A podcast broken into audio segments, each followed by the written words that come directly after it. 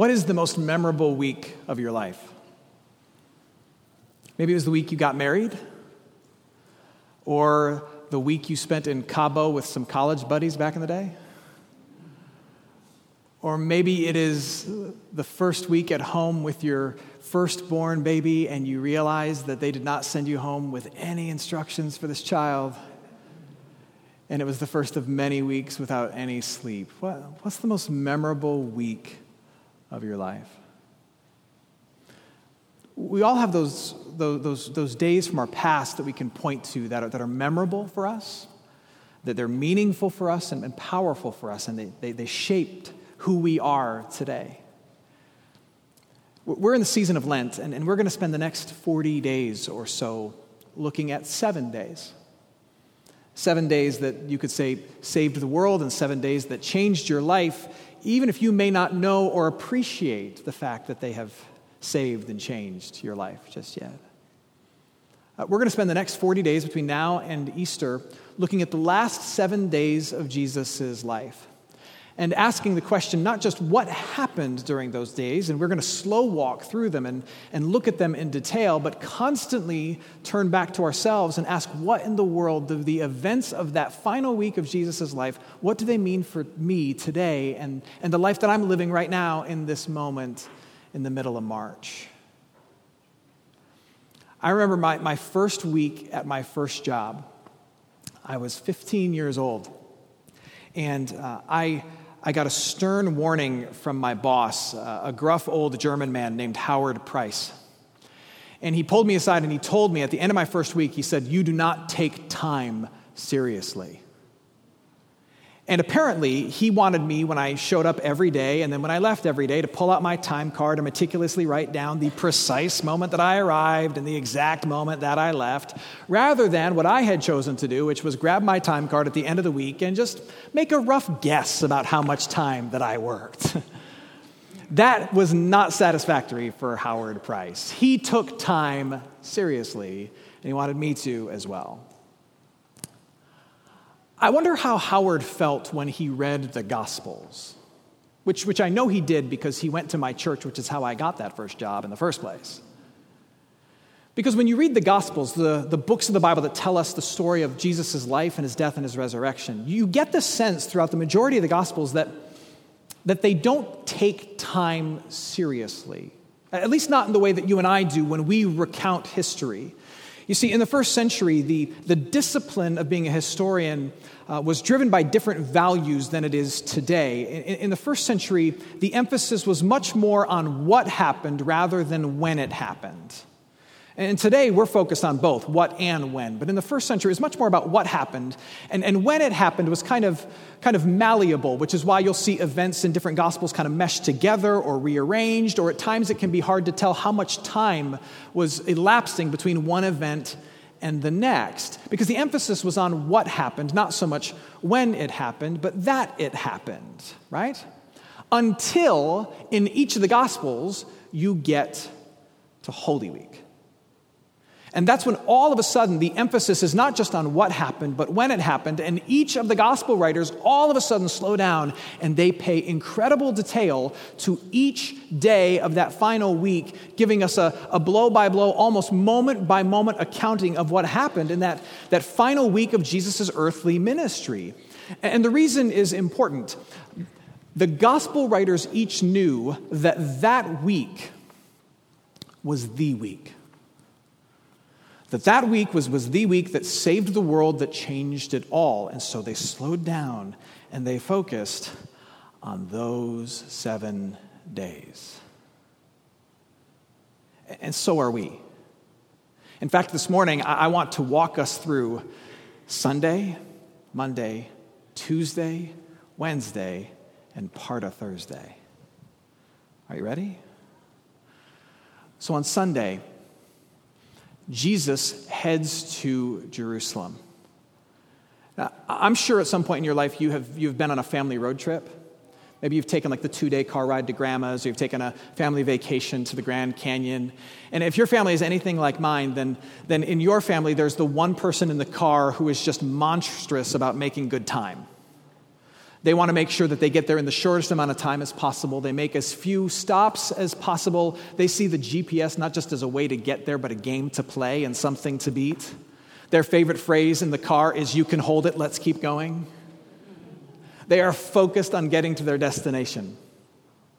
That was Jesus when it came to Jerusalem in the final week of his life. Throughout his ministry, Jesus is kind of jumping in and out of Jerusalem, but you get the sense in all of the Gospels that in the final week of his life, Jesus is, as one of the writers puts it, he is setting his face towards Jerusalem. He is determined to get there. He's looking at the disciples and saying, We have to get there as quick as possible. You can hold it. I've got plans to accomplish in Jerusalem. It was the time of the Passover, one of the the most important feasts in the Jewish calendar. And, and Jesus was not the only person making a road trip back into the heart of Jerusalem. Uh, history tells us that Jerusalem's population on a normal week was roughly about 50,000 people. During Passover, it swelled to anywhere from 250,000 to 500,000 people in Jerusalem. Lots of people were making this journey, and they were making this journey into Jerusalem to be at the temple. Now, Jesus enters into Jerusalem on a donkey on Monday. He enters into Jerusalem on a donkey on purpose because this is what's predicted the long awaited Savior King would do. And so Jesus enters into Jerusalem at the height of Passover celebrations when thousands of other people are entering in, and he enters in in the way everybody expects the Messiah to enter in. And people are waving palm branches, shouting, Lord, save us. Uh, the Greek word is Hosanna. And Jesus is doing this so that there would be a giant red arrow blinking above his head. So that everyone who knew what that prediction and that prophecy was would know that he was trying to say, I'm the one that is fulfilling it. He enters into Jerusalem saying, I am the long awaited king. And then on Monday, he goes to the temple. On Monday, he goes to the temple, and the temple is the heart of the action. Now, this is where uh, the lambs were going to be sacrificed. This was the focus of everybody's attention during Passover week. So Jesus goes to the temple and he starts flipping over tables, causing a massive scene. He goes Marie Kondo on the place, Netflix reference, and he's like, This does not give me joy. And he flips over all the tables. And he takes a whip and he starts driving people out. And the reason is because the temple courts were supposed to be a place where people who were not Jewish could get close to the Jewish celebration so that they could hear it and smell it and see it and be caught up in the wonder of it all and perhaps become believers in it. But the temple courts had been filled with people selling religious accessories for all the Jewish travelers who were coming into the city. And so none of the outsiders could get close enough, and Jesus was not having it. So he starts driving people out like he owns the place. Clue, he does. So then on Tuesday, after he's entered in with a blinking red arrow above his head, on Sunday, and after he's caused a massive scene in the temple, turning over tables and cracking a whip, literally, on Tuesday, Jesus decides to teach. And remember, the city is overflowing with people, and Jesus is a well known rabbi, a popular teacher. So he stands on the side of a hill and he starts teaching, and a major crowd of onlookers and religious leaders gathers around him. And Jesus starts to teach. And not only does he teach, he says, Look, you can't trust the religious leaders. And that temple everybody's crowding around, one day that temple is going to be destroyed and it's not even going to matter anymore. And the people, Israel, they're all gathered here. they'd like to kill the real prophets like me. Oh, and the blessings of the kingdom, they're going to end up being given to all the people that all the people in charge think don't deserve it. And all of a sudden, the religious leaders are wanting to kill him, and people are shocked at what he is saying. And it's only Tuesday. Sunday, Monday, and Tuesday in the final week of Jesus' life serve a very specific purpose, and they're meant to give to you and me one profound point, and it's this that Jesus enters Jerusalem in total control of what's about to happen to him in that week and asserting himself as the Savior King. Jesus is in control and he is asserting himself as the Savior King. Everything that is about to happen in the rest of that week, Jesus wants to happen which is important to understand because in the rest of the week, Jesus is going to look very weak and he will be weak. He's going to look like the victim and he will be victimized. He's going to be beaten and bloodied and bruised and ultimately murdered unjustly and put in a tomb. But don't be deceived. Jesus is not out of control. Everything that is about to happen, Jesus wants to have happen. And Jesus enters Jerusalem asserting himself as the king and instigating the confrontation that will lead to his coronation on a cross. He is the king and he is in control, which is why he rides in on a donkey, why he causes a stir in the temple, and he says outrageous things with thousands around him at the height of the Passover. He wants every single eye on him.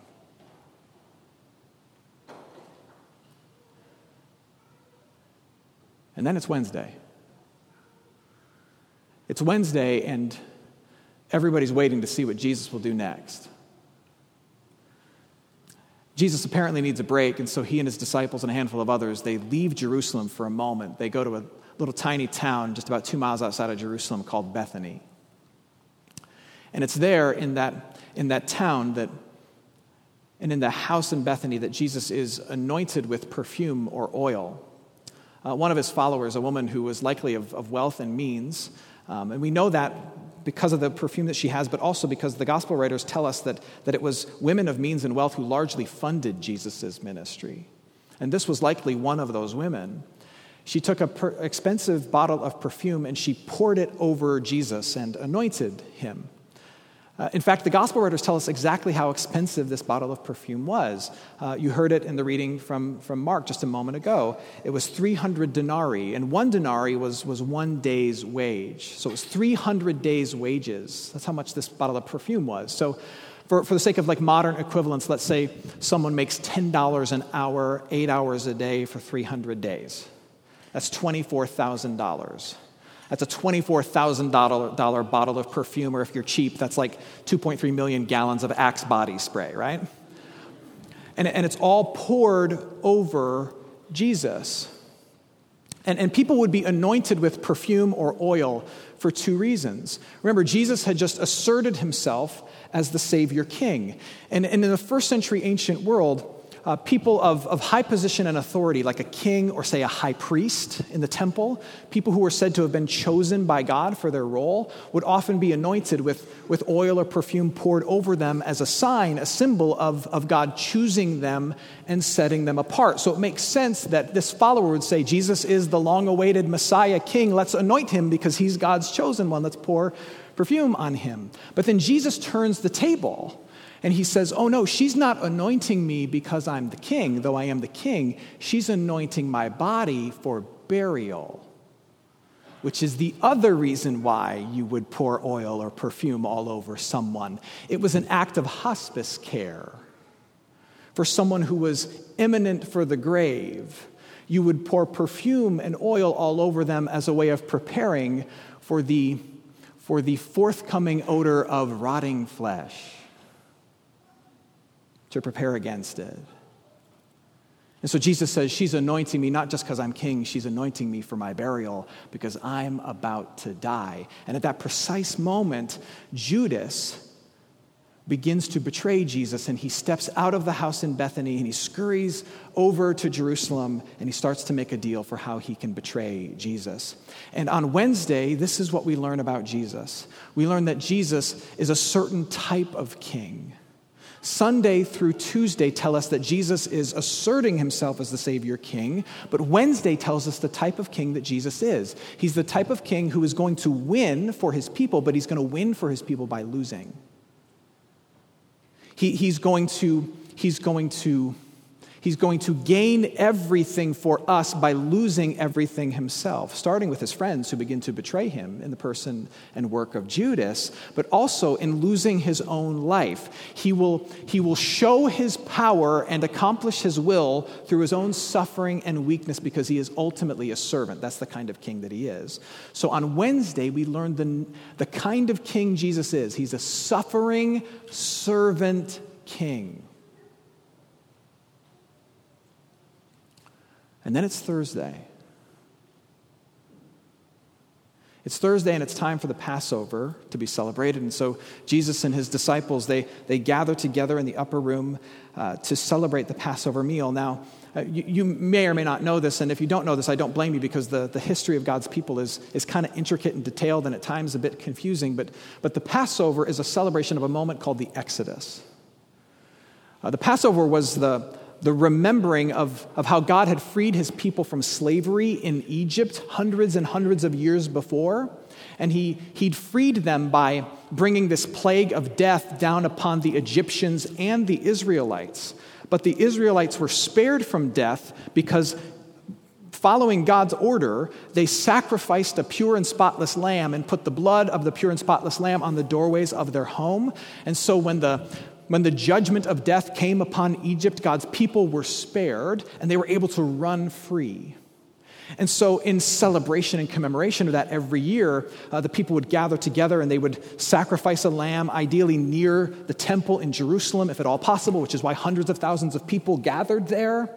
And they would have this all important meal. It was a meal that you had with your closest family and your closest friends. It was, it was Thanksgiving Day and Christmas Eve all rolled into one, except without the turkey and the presents and the politics and the football. It was a profoundly important celebration. And so Jesus gathers with his disciples to have this important meal to celebrate God's people being released from slavery in the past. But, but you may know this Jesus takes that meal, that Passover meal, and he redefines it and he reorients it around himself. And he says, from now on, every time you, you gather for this meal, it's no longer about remembering your freedom that was won in the past. It is about receiving freedom and forgiveness that I'm going to win for you on Friday in my death on a cross.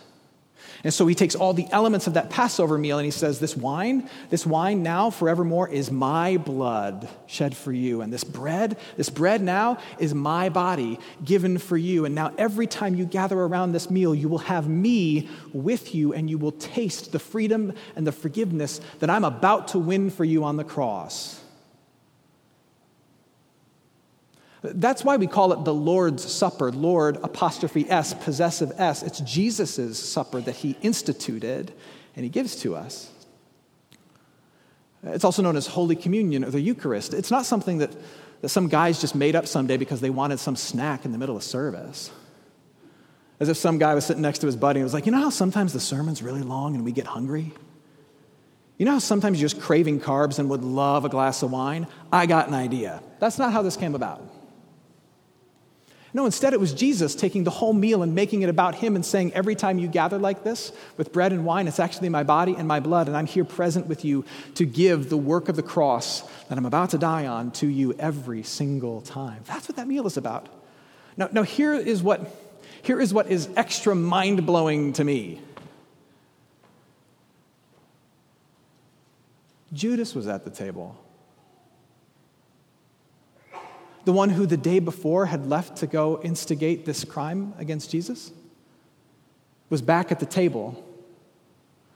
And it, it, had not been uncovered that he was about to betray Jesus and turn him over to the authorities, although Judas would do that in just a matter of moments. But Jesus knew, because he's God in flesh, he knew what was going on. And he even calls out the disciples about it. While he's instituting the Lord's Supper, he looks around and he's like, I know one of you is going to do me bad, but I'm still going to introduce this meal to you. And that's the, that's the just mind blowing beauty of this. The gospel writers, and then in the New Testament, Paul, they go to great lengths to remind you that Jesus instituted this meal on the same night that he was betrayed. Have you noticed every time, if you've been here with us for some time, every time we have the sacrament, which is a couple times a month, when, when we talk about what that meal means, we say, Jesus, on the night in which he was betrayed, took bread. Why do we do that? It's not just because it locates it in a particular moment in history, it's because it underscores the grace that is behind it. On the same night that Jesus had his friends turn his back on him and his own people falsely accuse him and arrest him, he took bread. On the same night that one of his disciples that he had given everything for betrayed him, Jesus took bread. On the same night that everyone who was supposed to love him turned their back on him, on the same night that, that, that the whole world conspired against him to crucify him and kill him, Jesus took a bread and he took wine and he said, Take and eat, this is my body given for you. Take and drink, this is my blood of the new covenant shed for you on the cross for the forgiveness of all your sins. In the face of traitors and treachery and backstabbers, he established a meal of mercy for them. On the same night he's betrayed,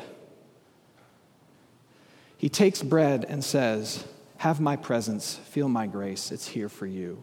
And it's a meal that's still being doled out in the presence of the treacherous and the traitorous and the unworthy today. It's still being offered. And what Thursday night of the last week of Jesus' life tells us, it tells us about the nature of his kingdom. The nature of his kingdom is one of profound, undeserved, incomprehensible grace and mercy. Here's the kind of kingdom Jesus has established. He's established a kingdom where even if you're Judas, you're invited to the table with Jesus.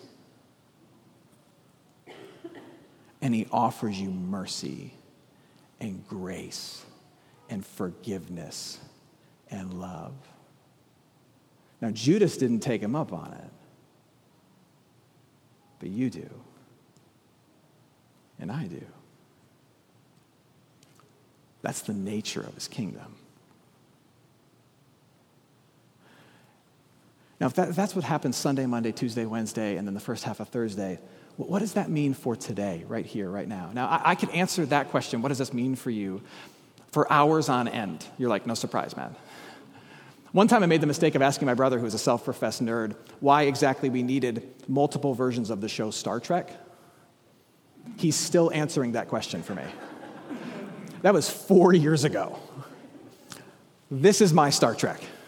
I could go on forever and ever about what these, these moments we've just described mean for you, but, but but if I had to focus my answer down, down to just like one point, I, would try to speak to the person who is here today, and you know who you are, who is going through something very, very difficult, and you're finding it hard to trust in the goodness of God.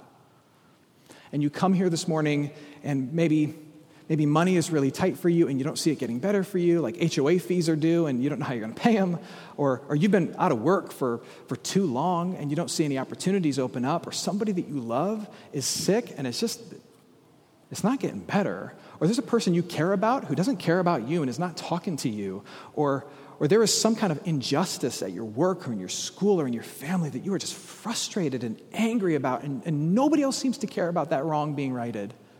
And you come into this place and you come here more out of obligation and habit than anything else.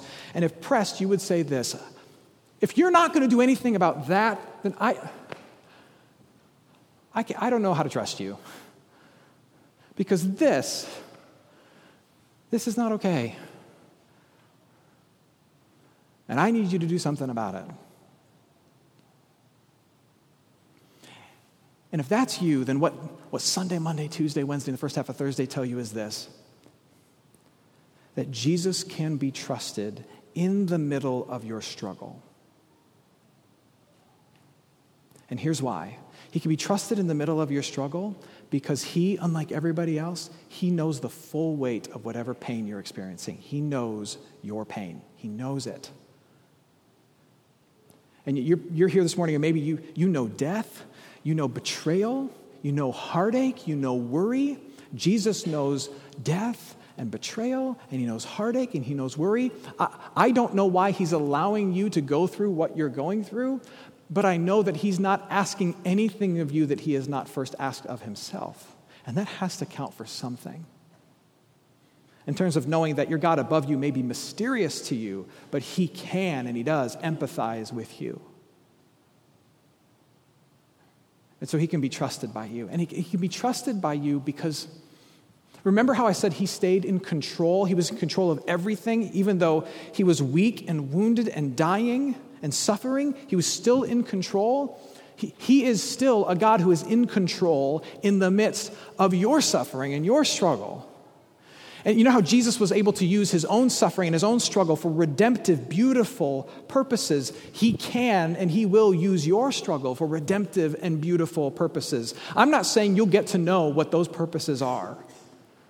I'm just saying this is the kind of God that Jesus is, who uses pain and problems for his purposes. And you can be certain that he's using your pains and your problems and your struggle for his purposes as well. What, what we do know is that sometimes God allows things that he hates in order to accomplish things that he loves. And so there is always purpose in our pain.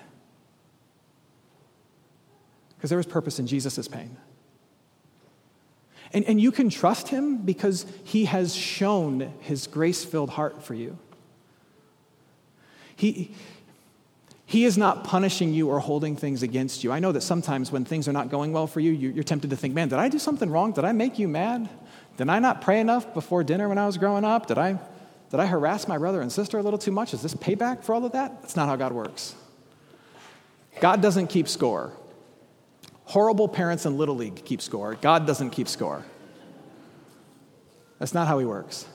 He's not punishing you for anything else you've ever done in your life. He's not doing that at all. In fact, if anything, we learn from, from that Thursday of Holy Week that, that God invites the, the worst and the least and the nothings to receive everything from Him. He has shown His gracious heart towards you, He is kind towards you, and He loves you. He can be trusted by you. What is the most memorable week of your life? What's the most important or impactful week of your life? Maybe it's this week. You never know. Whatever happens this week, I want you to be certain that the most important week in your life has already come and gone. And that's the seven days of Jesus Christ that changed the world, where he showed himself to be your king, who will sacrifice for you and serve you, who will give himself for you, and who has undeserved mercy and grace for you and will win it all and offer it to you. So, no matter what this next week has in store for you, you can roll out of bed tomorrow morning and put your feet on the floor, and you can you can, with, with literal words, you can say, you can say, I trust you. And no matter what unfolds after that, you put one foot in front of the next. You do the next right thing, knowing that Jesus is King. He's there to serve you and sacrifice himself for you, and that he loves you. He's looking out for you. He feels your pain. He redeems your pain. He loves you no matter your pain.